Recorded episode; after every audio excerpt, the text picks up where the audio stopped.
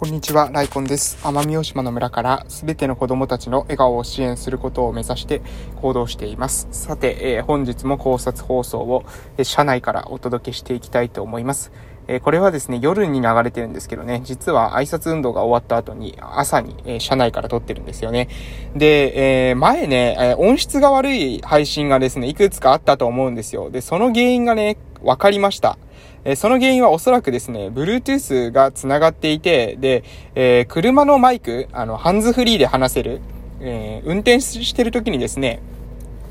えー、っと、携帯を取らなくても電話に出られるっていう仕組みがあるじゃないですか。そういうシステムありますよね。えそれに Bluetooth が繋がってて、多分そのハンズフリーのえマイクで、え収録されてたから、え音質が悪かったんじゃないかなと思います。なので、え今日の配信とかはね、多分問題ないかなと思うんですよね。え Bluetooth がなんか繋がったり繋がったりしてなかったり、えー、したりし、繋がったり繋がった、繋がらなかったりしてたことによって、えー、繋がった時がね、音質が悪かった。と思うんです。スマホで撮ってる時はですね、多分そんなに、えー、音質悪くないと思うんですよね。なので、えー、Bluetooth 切ってですね、えー、今後撮っていけば、まあ問題ないのかなと思いますので、えー、今後もですね、社内からの配信もですね、隙間時間に、えー、撮っていくというような、えー、生産性高めを目指してですね、頑張っていきたいと思います。いやー、毎日ですね、2回配信するっていうのもね、なかなか、あの、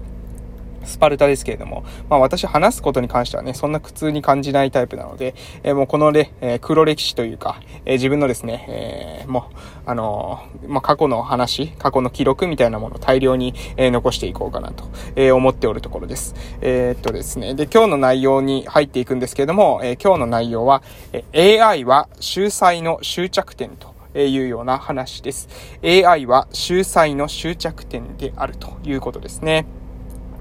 はい。まず、じゃあどういうことなんですかということで、えー、言葉からですね、まずは話していきたいと思うんですけど、AI っていう言葉も皆さん馴染みあると思いますが、人工知能のことですね。えー、人工知能のことを AI と言います。で、えー、秀才というのはじゃあ何かというとですね、秀才というのは、まあ、うん、秀才と天才ってちょっと違うんですよね。天才っていうのは、えー、創造性を、なんですかね、創造性が、えー、尖っている存在、と、創造性っていうパラメーターが高いのが、えー、天才だとすると、えー、秀才というのは、どちらかというと、再現性ですね。再現性というパラメーターが、えー、高い。のが秀才であるということですね。で、秀才が高いパラメータ、他の言葉で言うと、例えば論理とかですね、え、再現性、先ほど言いましたけれども、そして、え、知識、え、経験、善悪、ルール、えこういったものをもとに、えより再現性が高いものを、え構築することが、え秀才は得意であるというふうに、え考えます。で、AI は AI は秀才の終着点でありますよということなんですけど、なぜそういうふうに言うのかというと、AI というのはま基本的にはですね、えー、AI とビッグデータっていうものは、これはですね、切り離すことできません。AI というものが発展していくためにはですね、データが必要です。で、データってどれぐらいあったらいいのかっていうと、えー、大量にあればあるほど、えー、いいと。世の中の観測できる情報全部が入っていればですね、いるほど、えー、いいということです。で、その情報をもとに、まあ、る意味、その、台数の法則に基づいてですね、え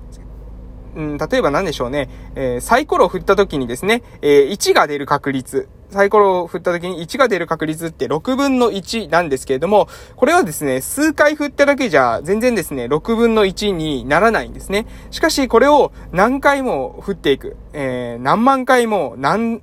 何億回も、えー、サイコロを振っていくと、えー、その確率というのは6分の1に向かって収束していくと。えー、台数になればなるほど、えー、とですね、その確率に基づいた値に収束していくんだということが言われています。で、これとですね、AI がやってることっていうのは大して変わりません。つまり、えー、莫大なデータを集めることによって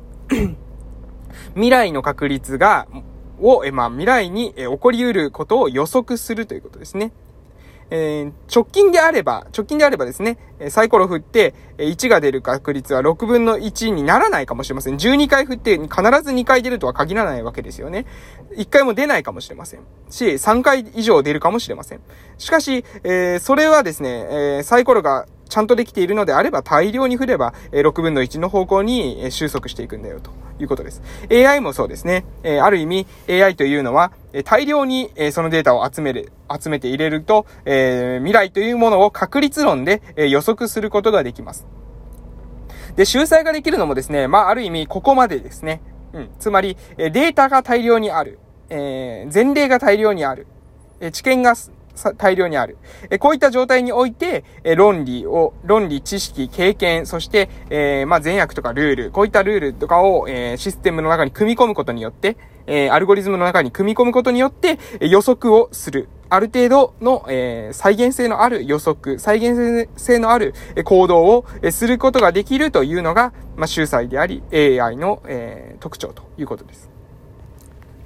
えー、なので、ここまで言って話ここまで話してて言いたいことはですね、あの、AI というものの正体は、えー、秀才に、秀才の、うん、秀才は終着点でもですね、AI に、えー、勝ってないんだよと。いうことですね。人間の脳よりも、まあ、AI の方がですね、え、メモリーをどんどん増設できますよね。人間って脳みそがですね、それ以上、えー、今ある脳みそ以上に増設することってできませんけれども、AI はま物理的にですね、メモリーを足していくことによって増設することができます。それに技術が、え、進歩すれば、え情報処理速度もどんどんどんどん、え速くなっていきます。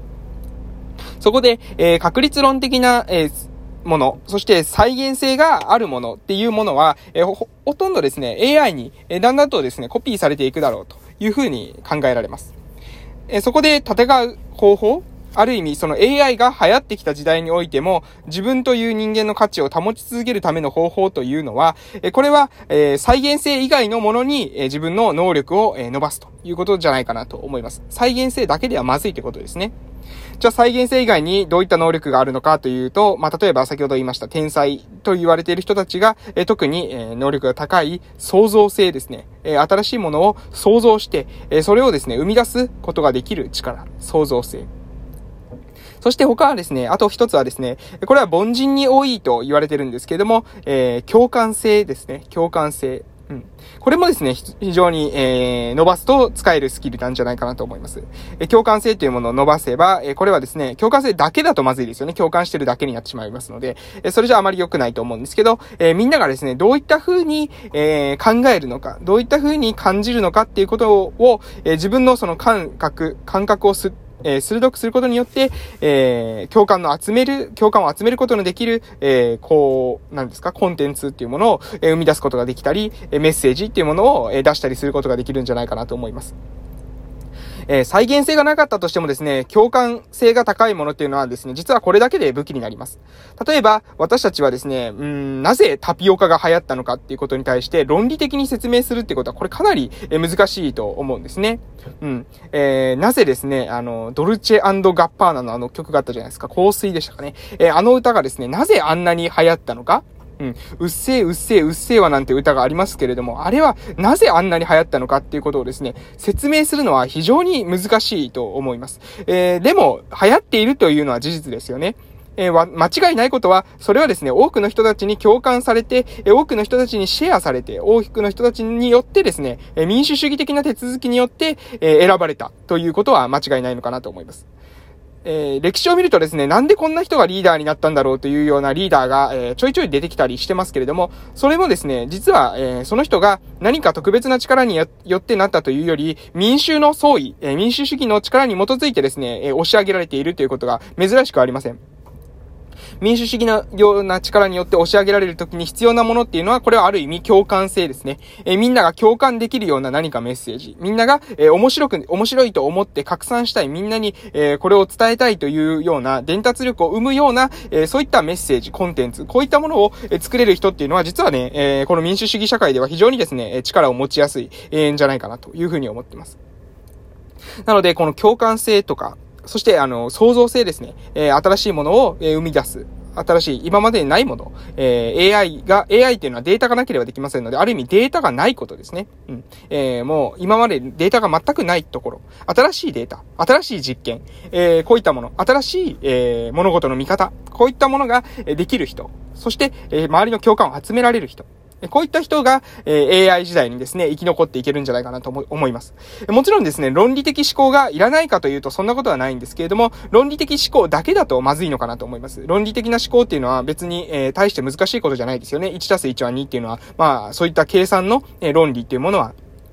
うん、計算機の方に入っていれば、計算機の方が人間よりも早い計算ができたりします。それと同様に、再現性だけ、論理だけで生き残っていくっていうのは、どう考えてもですね、AI に対して、え不利な立ち振る舞いになると思います。AI に対して戦うためには、その論理性、再現性だけの、武器に、えを持っていて、え秀才、頭がいい、えお勉強ができるっていう、えこうだけではなくて、それを、え周りがですね、共感できるようなメッセージに変えることができるような、えその共感性を高高めるとか、あと新しいものを生み出す創造性を高める。こういったものを、えー、掛け算としてですね、え習得していくことによって、え私たちの能力っていうものは、え将来も使えるような、えそういった能力になっていくんじゃないかなと、そういうふうに思います。ということで今日はこの辺で終わっていきたいと思います。え今日はですね、AI は秀才の終着点ということについてお話をしました。